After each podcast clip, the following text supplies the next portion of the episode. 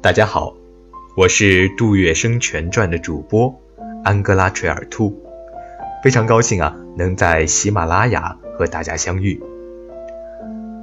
《杜月笙全传》这本书啊，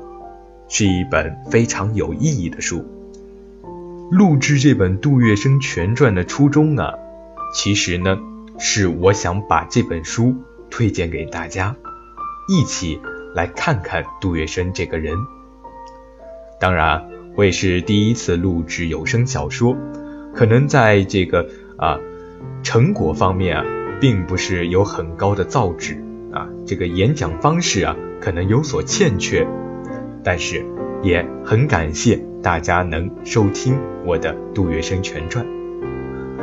关于杜月笙这本有声小说的更新工作啊，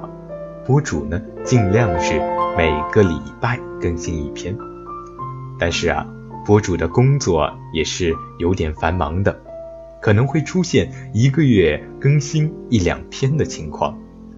届时啊。请各位还要多多包涵，博主呢日后一定补上。最后啊，播主要祝所有听众朋友身体健康、幸福快乐。